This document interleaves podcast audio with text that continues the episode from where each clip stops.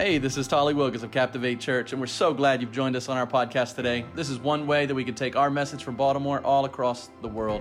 We pray that today encourages you, inspires you to become the man or woman that God's designed you to be.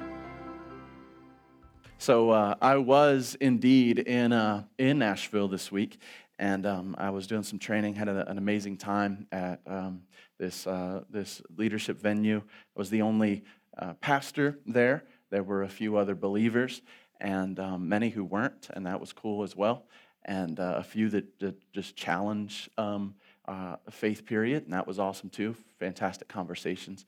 And uh, I had a great, great time. But um, last, uh, uh, going over there, one thing I, I did was some trips I'm more planned out than others. This was one of the others. And so I just decided uh, last minute, I was just like, I don't know, I'll get a hotel, I'll get a place, who cares? And so um, the other day, like the night before I was to leave, I was like, hey, it would probably be good if I went ahead and booked a place to stay. And uh, so I hopped on uh, Airbnb and uh, just scrolled around a little while and uh, landed me this place. Now, I went and checked all of the reviews and all, and this particular place had a ton of reviews, like 138 reviews. So I was like, all right, sweet. And so I go in there and all, and I get in there, and there's this list on the table that's like how you're supposed to pack up. And I'm like, oh, I didn't realize that about an Airbnb. Like, I've never done an Airbnb, always done hotels. And made people come in and clean everything up. And so I was like, okay. And then I got a little nervous because there's a review process. Like, did you guys know that, like, when you use an Airbnb, the host can review you? That's a real thing. So, like, I'm thinking, like, hold on, hold on. I paid money. I review you. But Airbnb's like, nah, bro. You gonna go in people's homes and mess stuff up? We get to review you too. So I was like, oh, this is, I gotta, I gotta do. So I paid attention, like I studied that checkout list. And, and so I was like, all right, I'm gonna, you know, make sure we're good. Now, obviously, I was just there to rest, and then my conference is at a whole other place. So I wasn't in it a whole lot, but I was like, man, I, I gotta, I gotta pass. I got to get this right. I, I, I got to get the gold star. Who wants to have a terrible baby? You know, be a be, oh, this person stunk. You know, this, what, what'd you leave on the toilet? Like, you don't want that stuff on your uh, Airbnb profile. So, uh, so I went ahead and and, uh, and and did all that. But then here's what I found out. Here's what I found out about the review process. It asked me, "Hey, would you like to review your host?" And I'm like, "Yeah, I want to do that." And then it says, your host will review you, but you may not know what they say until after you hit submit on your review.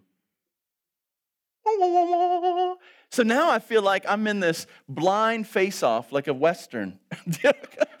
Because now I'm like, well, I don't know. What did I think of you?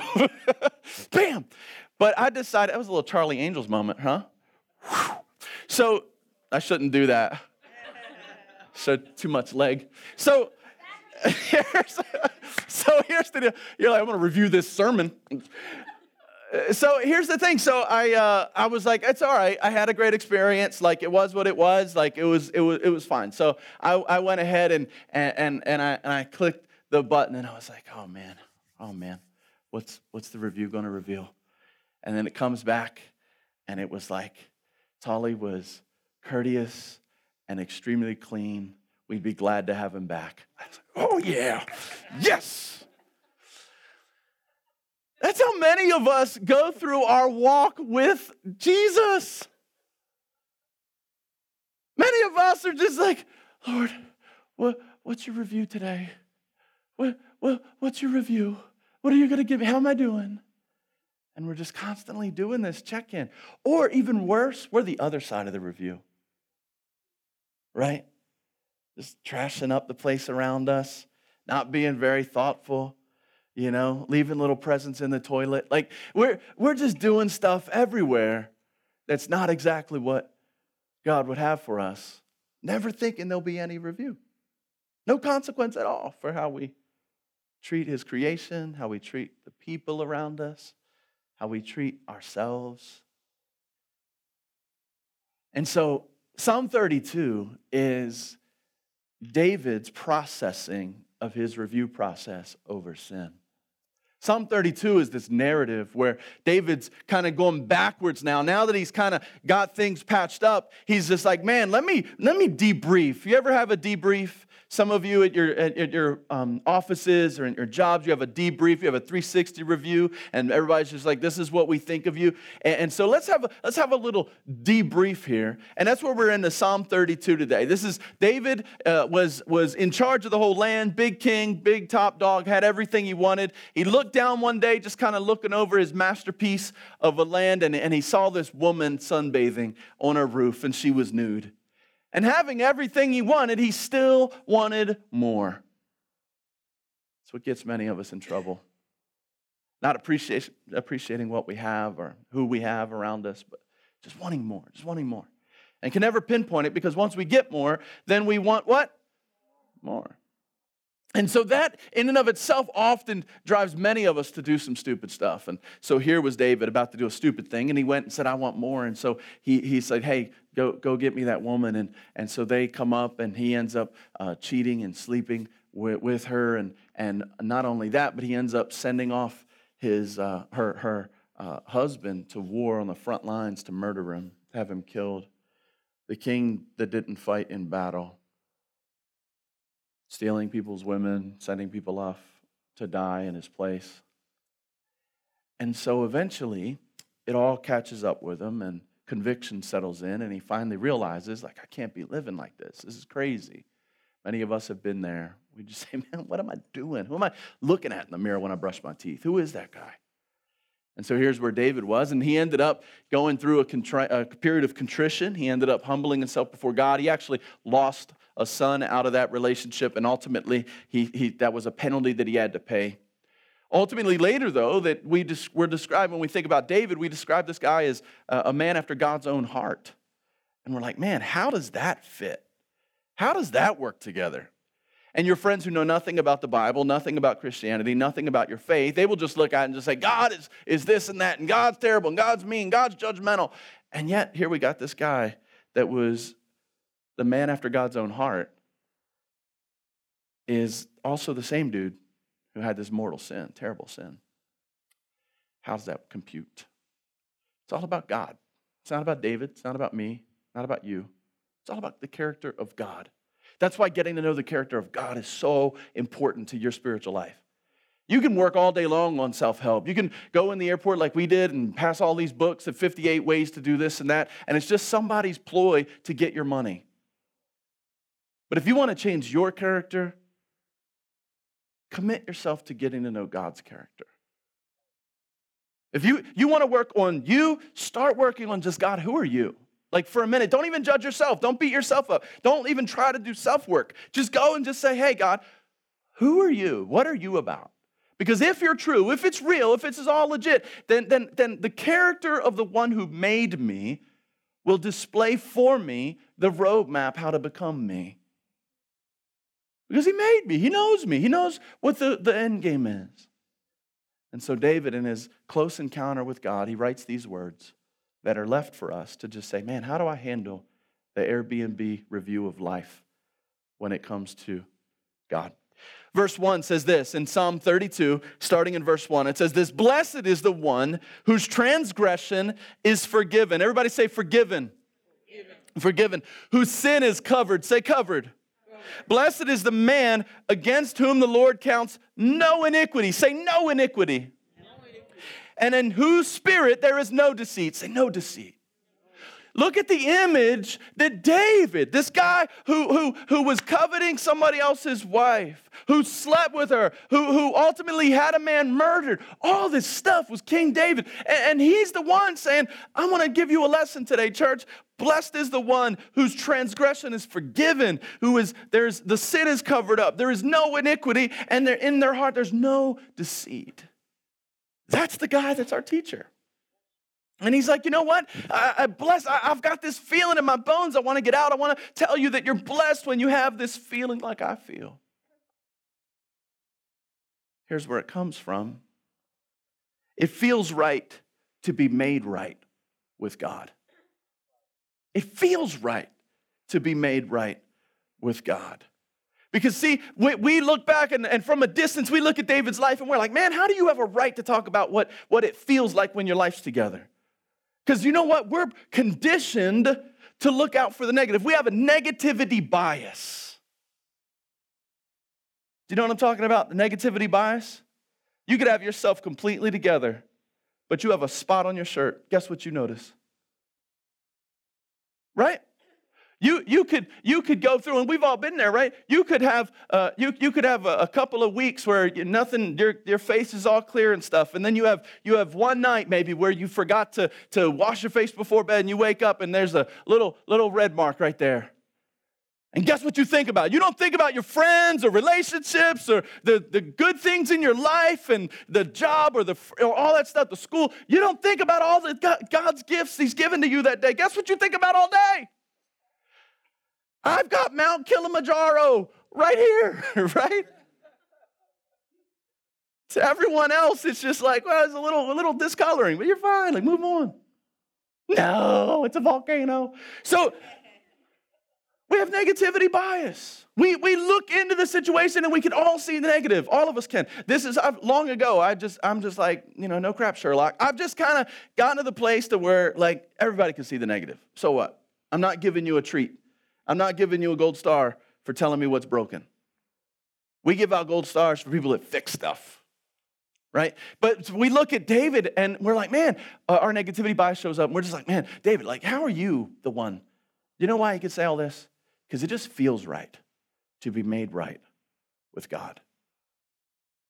No matter what you've done, no matter where you've been, no matter how many people you've run over, you still have it available to you to be completely right before God and to be completely confident in your day to day and to be completely joyful and to pursue. Listen, this is what justification is just as if I had never sinned. And, and, and for you to pursue the glory of God in your life as if you were born pure, stayed pure, and you'll die pure. You have the right before God should you confess Christ, surrender your sin to Him. Let Him be your leader and forgiver. Let Him be the model of how to live. Let Him be the one that guides your steps. Let Him be the plumb line by which you measure your life or your journey or your success. Let, let Jesus be that. And if you'll do that and let Jesus take that uh, rule and reign in your life, then you have the right, child of God, to be bold and confident and connected and go out and to be the man or woman God designed you to be. Why? That right is not based on your behavior, it's based on the behavior of your Savior. And if God wanted you to live with your head in the sand like an ostrich the rest of your life, because of some sin you did or some character flaw you had or some period of life where you're ashamed of how was i acting? That's crazy. If god wanted you to hide your head in the sand and this would not ever be in the bible. For david to be given a lesson to us and telling us how good it is to stand before a holy god. But i find when we talk about spring cleaning when i'm talking about the airbnb i find many of us even though we've cleaned up the situation through the power of Christ in our life, many of us are still eagerly awaiting that review. How, am I doing? How am I doing today? Does God love me? Does daddy even want to call me his own? Am I a good son before God? Am I a good daughter? And, and, and we're just constantly on edge. And that's not freeing it just feels right to be made right with God. For when I kept silent, verse 3 says, For when I kept silent, everybody say silent, my bones wasted away. You see, because there was this period of time where David was proud in his sin and, and, and, he, and he was silent in his sin and, and he didn't go to God and didn't acknowledge before God what he was doing was wrong. There was this period of time between the sin and the confession, and he was just like, ooh, it was aching in his soul and he couldn't figure it out. He couldn't understand why he couldn't find joy between him and God. He couldn't understand how he wasn't living out his best life in the moment because he just didn't get it because you know why? He was silent about what he and God knew. It says, My bones wasted away through my groaning all day long. For day and night your hand was heavy upon me. My strength was dried up as by the heat of summer. And when we read this, we think, wow, the imagery that, that David's using poetically here is that God's hand was on his shoulder. God's hand is on me. He's, he's, he's, he's tired, he's drained, he's strained, he can't move. It says he's dried up like the heat of the summer. And he's still feeling this hand on his life that's, that's there. Saying, Lord, when I was silent, I couldn't hardly go forward. I, I couldn't feel like any progress is being made. I, I, I didn't feel joyful. I wasn't living exuberantly. I was, I was just there stuck in my sin. And I felt this weight on me. Now we could look at that and we could say, oh, poor David. God's so mean. I mean, isn't it God's job to run when we're feeling bad and just throw splash water on our face and carry us and you know the whole the whole the footprints in the sand poem, pastor? No, or you could look in the other way and say, you know what? In the middle of David's worst moment, where was God's hand? On him. on him. He was still present with David. Even in the conviction he was feeling, God's presence was there. What is heaven? What is heaven? Heaven is you in the presence of your Maker. You in the presence of God. Heaven is the presence of God. This is why you and I can bring the presence of heaven everywhere we go. Because if you've been saved, sealed by the Spirit of God, the Bible says that the Spirit of God takes up residency in your life. And so everywhere you go, guess who goes? God. His presence goes with you. This is how you can be in a room, and the moment you find out some people are believers, or the moment you sense it, you could just say, There's something different there. It's your brother, your sister. The presence of God is with them. And you're like, Man, those people are different. The Bible says that the world's going to know us by our love. God is love the presence. So even in the middle of David's worst, his presence was there. So you could look at it and just say, oh, God should be doing something different. He should be making David happy. Or you could say, man, God loved David so much that in his worst moment, he still had his hand on him. David could still feel God's presence.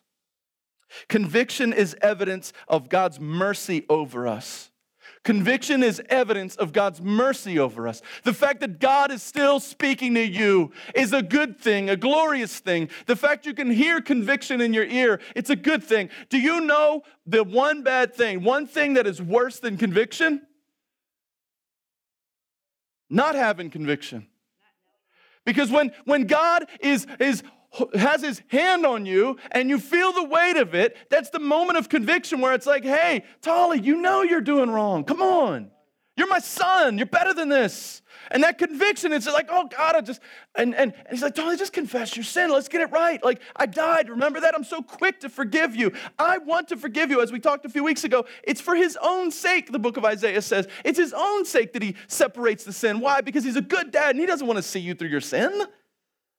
But while you have it, he's not a good dad if he knows that you're doing things that hurt yourself and hurt others. So there's this conviction that he gives us that's a blessing of his mercy to just say, it's a reminder, Tally, at any moment when you're ready to stop living like the enemy of God,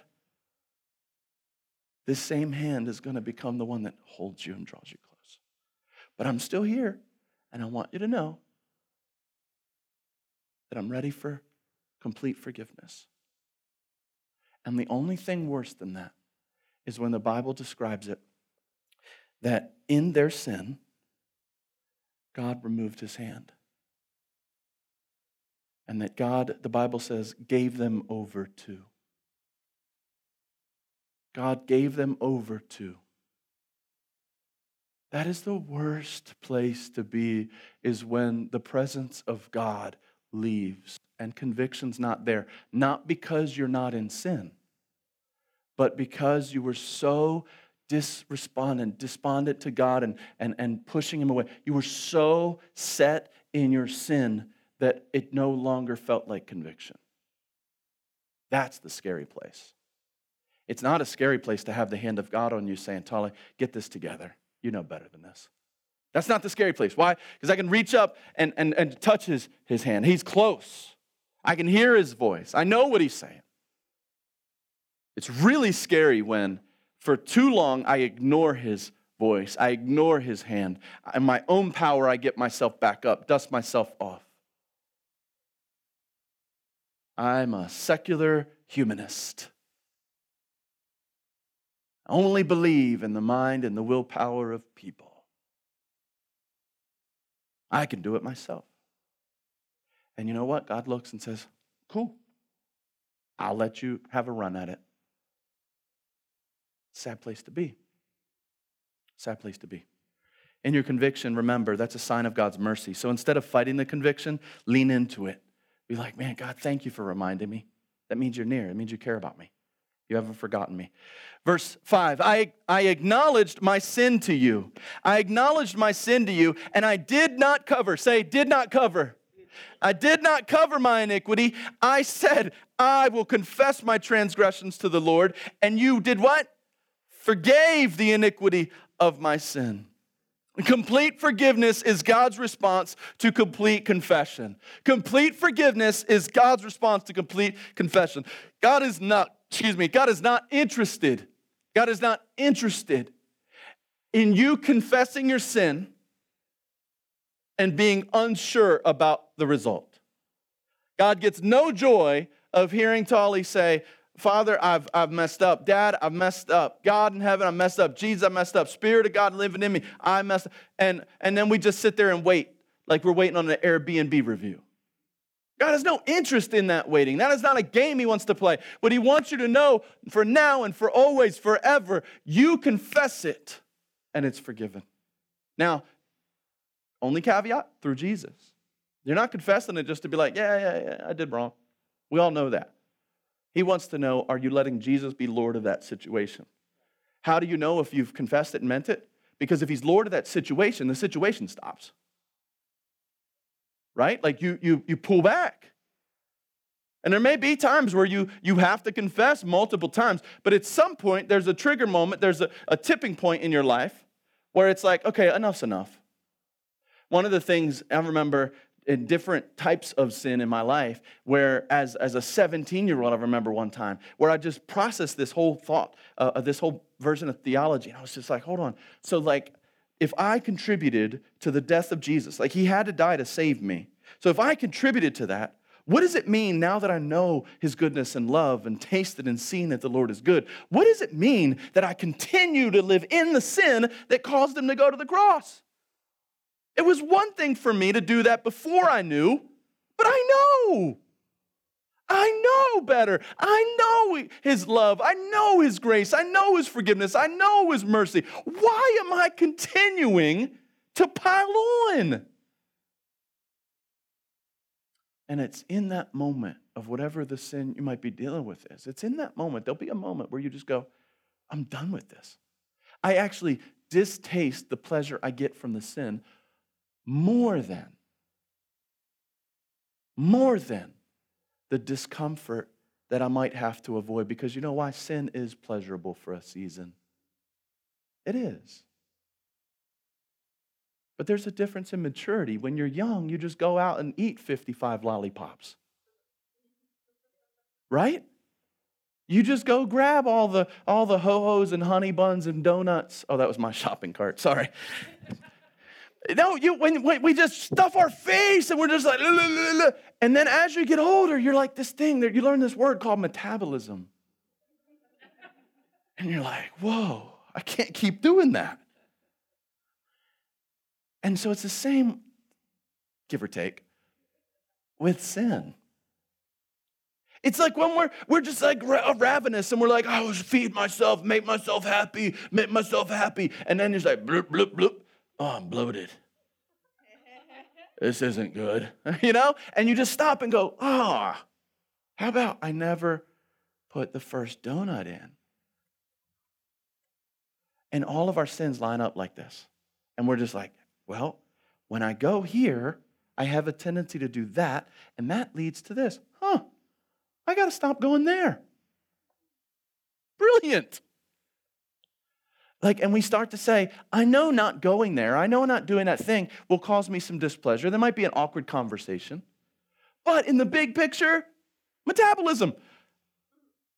I don't want to have to deal with confession over and over and over and over. And since God's love and His mercy and His goodness for me are so good, I don't mind cutting that out. Because I, I, the other thing hurts more than the, the FOMO, fear of missing out, for those of you not up on the modern day youth lingo. The FOMO, that was funny. The FOMO, the fear of missing out, yes, it'll hurt a little.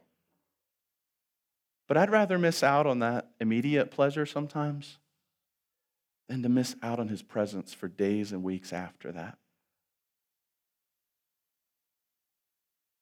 And for many of us, what if we just decided, you know, there's some areas of life called sin that I, I'm going to have to get over the fear of missing out on that. Because what I'm really missing out on is time with God. I'm really missing out on being confident in who I am before Jesus. I'm really missing out on listening to the Spirit's voice when I'm not even inviting Him. I just hear Him throughout the day. He's that close. I'm that in alignment. I'm good with Him, and I hear His voice. You might want to write this down. I heard it this week. It's not mine. Name it to tame it. Name it to tame it the church world, there's some prosperity gospel type preaching that's name it to or claim it, name it to claim it, name it and claim it, name it and claim it. It's, like, it's a little bit stupid, but whatever. The name it to tame it is I've got to name my sin. I've got to admit that it's there. Because once I do, then I have a chance to tame it. Name it to tame it. Verse 6 Therefore, let everyone, everybody say, everyone, everyone who is godly, offer prayer to you at a time when you may be found. I would underline or circle that in your Bible and just have a conversation with God. What does that mean at a time when you'll be found? Surely in the rush of great waters they shall not reach him. You are a hiding place for me. You preserve me from trouble. You surround me with shouts of deliverance. This allusion here in Psalm 32 is, is back to, you know, story of Noah. Years and years and years building this ark, getting things ready. And time comes. Flood comes. Rush of water comes. And it's a it's a allusion to in the New Testament, the scripture talks about Jesus in a flash in a twinkling of a moment. Suddenly, one goes, one stays. One goes, one stays. Two people are working in the fields, one goes, one stays. And there's this picture, there's this moment that none of us know the day or the hour when Jesus returns and brings his people home. And so, before any of that happens, it is right for us to be right with God. And so, Therefore, let everyone who is godly offer prayer to you at a time when you might be found. Surely, in the rush of great waters, they shall not reach him. You are a hiding place for me. You preserve me from trouble. You surround me with shouts of deliverance. Do you see that picture now? When faking fails you, God's grace never will. When faking fails you, God's grace never will. You can hide inside of him. You can be preserved from within because of him. And all the while, you're surrounded by shouts of joy. I will instruct you and teach you, it says in the next verse. I will instruct you and teach you in the way you should go. I will counsel you with my eye upon you. Be not like a horse or a mule without understanding, which must be curbed with bit and bridle, or it will not stay near you. I will instruct you and teach you in the way you should go. We all learn through mistakes. Problem is, we could learn through the mistakes of others, or we could learn through making those mistakes ourselves. And many of us are stubborn, like a mule or a horse that needs to be pulled left and right on which way to go because we choose not to learn from the mistakes of others. So, David in his psalm, he's saying, Hey, you know what? Man, learn from me. Learn from me. Learn, learn from a guy who's been there and done that. I've been there, I've done that. You got guns, I got a strap. You know that, Drew. God's plan, I was raised in the hood, man. It comes out sometimes. God's plan is presence in his power, not pain in your past. God's plan for you, church, listen, his plan is that you will have a peace in his presence, not pain over your past. His plan is that you would have peace in His presence, in the present, right now. So David's like, you know what? I'll instruct you and teach you the way you should go. I'll counsel you with my eye upon you. Be not like a horse or a mule without understanding, which has to be curbed with the bit and the bridle, a bridle. It will not say, or horse will not stay near you. Stay near to God. His plan is presence. His plan is power. His plan is not pain. His plan is not you thinking back to the past, living in the past. That's not His plan for you. His plan for you is that every day you are with Him and He is with you and you have His presence near you and you are joyful and you're living out your potential and you're saying yes to God far more often than you're saying no to Him. You don't need Him to yank you and pull you back by the weight of the consequence of your sin. You don't even need that. You're just so in tune with Him that you're just keeping an eye on the Master and you're just walking and wherever He walks, you walk and, and you just show your obedience by your presence to Him. And if in a decision that you have, a dilemma you have before you. You can go left, you can go right. Your reaction becomes, I want the presence of God. And if the presence of God is over here, that's the decision I'm making. If the presence of God is over here, that's the decision I'm making. I want the presence of God. I know I can have fun either way, but one fun comes with a lot of pain and a lot of tears and a lot of confession and a lot of I'm sorry's and a lot of weeks being wasted in my life. The other fun comes from saying, Lord, it is fun to know I'm right with you. It is fun to not have to say I'm sorry, not because I'm prideful, but because I am in your presence. Many of us, how many of your arguments are because you don't want to have to say you're sorry? But you need to say you're sorry because you were wrong. What if it was you were not having to say you're sorry because you did what was right. You see, we're trying to get both. We're trying to do what we want and suck up all the donuts and not have to go to the gym. And God's like, hey, you know, you could probably kind of eat a little more free if you just visit the gym every day. You can, you can burn a good five, six, eight hundred calories and really not have to count anything. Just That's what people tell me anyway. Let's wrap it up. Many are the sorrows of the wicked, but steadfast. Oh, look at this. Oh, look at this. It preaches itself. Many are the sorrows of the wicked, but steadfast what? Love. Oh, I love that. Surrounds the one who trusts in the Lord. Be glad in the Lord and rejoice, O righteous, and shout for joy, all you upright in heart. We sing because we are surrounded and supported and sent out in love. Why do we sing? I sing because I'm happy.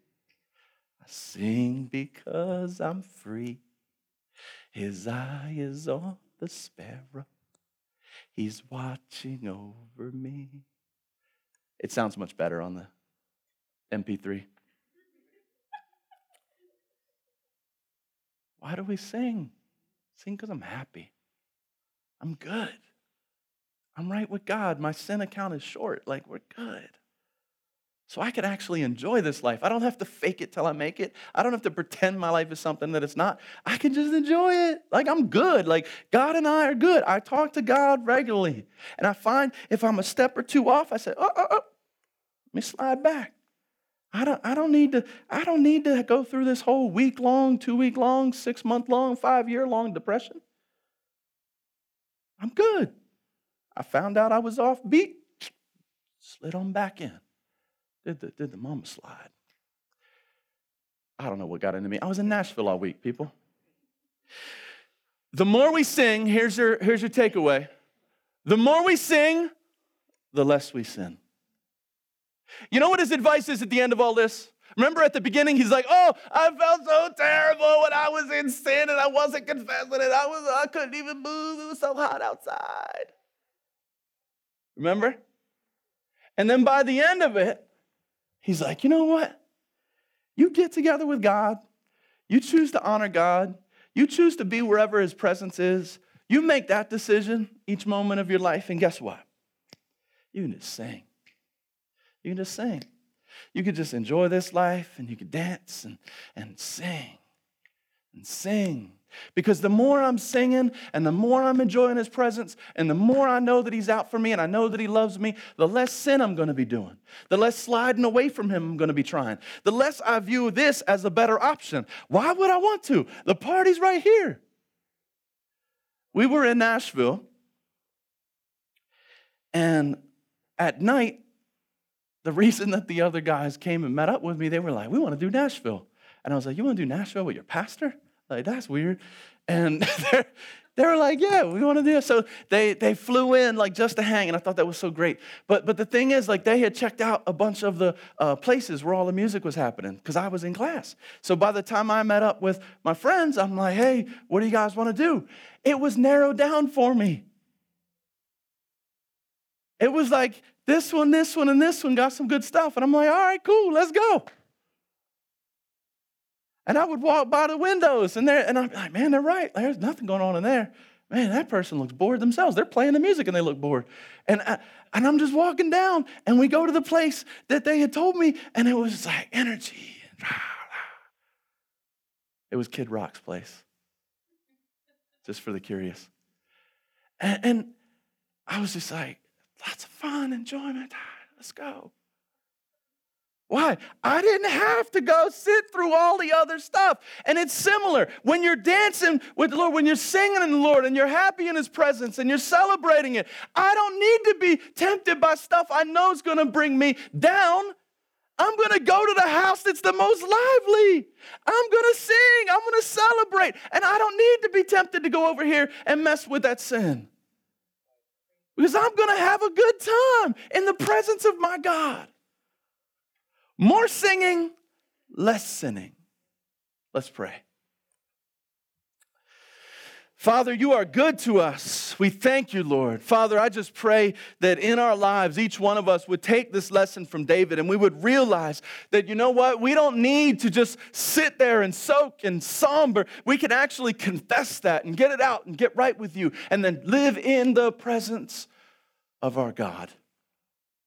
As our heads are bowed and our eyes are closed, all across this room, I want to ask you. I want to ask you right now where you are before you get distracted by the, the, the patterns of the day. I want to ask you right now where you are to talk with God. You see, many of us, the preacher's done, and, and we're just like on to something else. It's like, no, take a moment. What good's the sermon if, if I'm not talking with God about it? Take a debrief moment. Take a 360 eval and just say, God, the beginning of this psalm, David was, was hunched over and fallen, and your hand was on him, and he felt like he couldn't even move, like he was in, in the middle of summer and his body was aching. And that was because he had unconfessed sin. And for some of us in this room, it may be that, that, that pain, that angst is there because you say, you know what? I've not confessed Jesus to be the Lord of my life yet. I'm dabbling in church. I visit on a Sunday here and there, and yeah, it's cool. It's good, nice moral values, but I've never said, Jesus, you're my Savior. Like you're the reason that I know I have forever heaven waiting for me. And so maybe that's your moment is to say, Lord, save me. Forgive me of my sin. I trust in the finished work of Jesus Christ who died voluntarily on the cross and was raised three days later from that borrowed tomb. And he sits at the Father's right hand, waiting to bring his kids home. So, Jesus, I put my hope and faith and trust in you. Somebody in this room might be saying, Pastor, my situation's worse. I'm that person you talked about where I don't even hear, I know there's stuff I'm doing that's against God, but I don't even hear his conviction. And it scares me to think that maybe he took his hand off of me. I would rather have his hand on me, convicting me of where I'm at. But what scares me is, is I don't even know if I've heard his conviction in a couple of weeks. And so maybe this morning you might say, Lord, please, Spirit of God, come. Convict me of my sin so that I can confess it, so that I can be made right. So, Lord, bring to mind those areas of life where I'm trying to do too much on my own and I need to just surrender to you. And then others might be ones that say, you know, Lord, I've noticed that I have got off the path a little bit. I have been tempted to dabble around in some sin and do some stuff that really doesn't have anything to do with your presence. And I've been there before, like David. I've been bent over and felt like the weight of the world was against me. So I really don't know why I'm here but I'm ready to just acknowledge, yes, I'm here. There's some things I've been doing, there's some places I've been visiting, there's some attitudes I've been having. And, and Lord, today, I, I, I might not be quite where David was yet, but I know that's my path. So today I want to confess those sins and I want to get back in alignment so that I can sing again. And all of us, no matter what your first path might be, all of us can say, Lord, teach me to sing so that I can avoid sin. Lord, teach me to find power in your presence. Teach me to find happiness and freedom and joy in your house with your people. Teach me to celebrate your word. Teach me to celebrate even your correction because I know it means you love me. Lord, draw me close again. Help me to sing and to dance with the song of joy and the song of love that is being sung over me.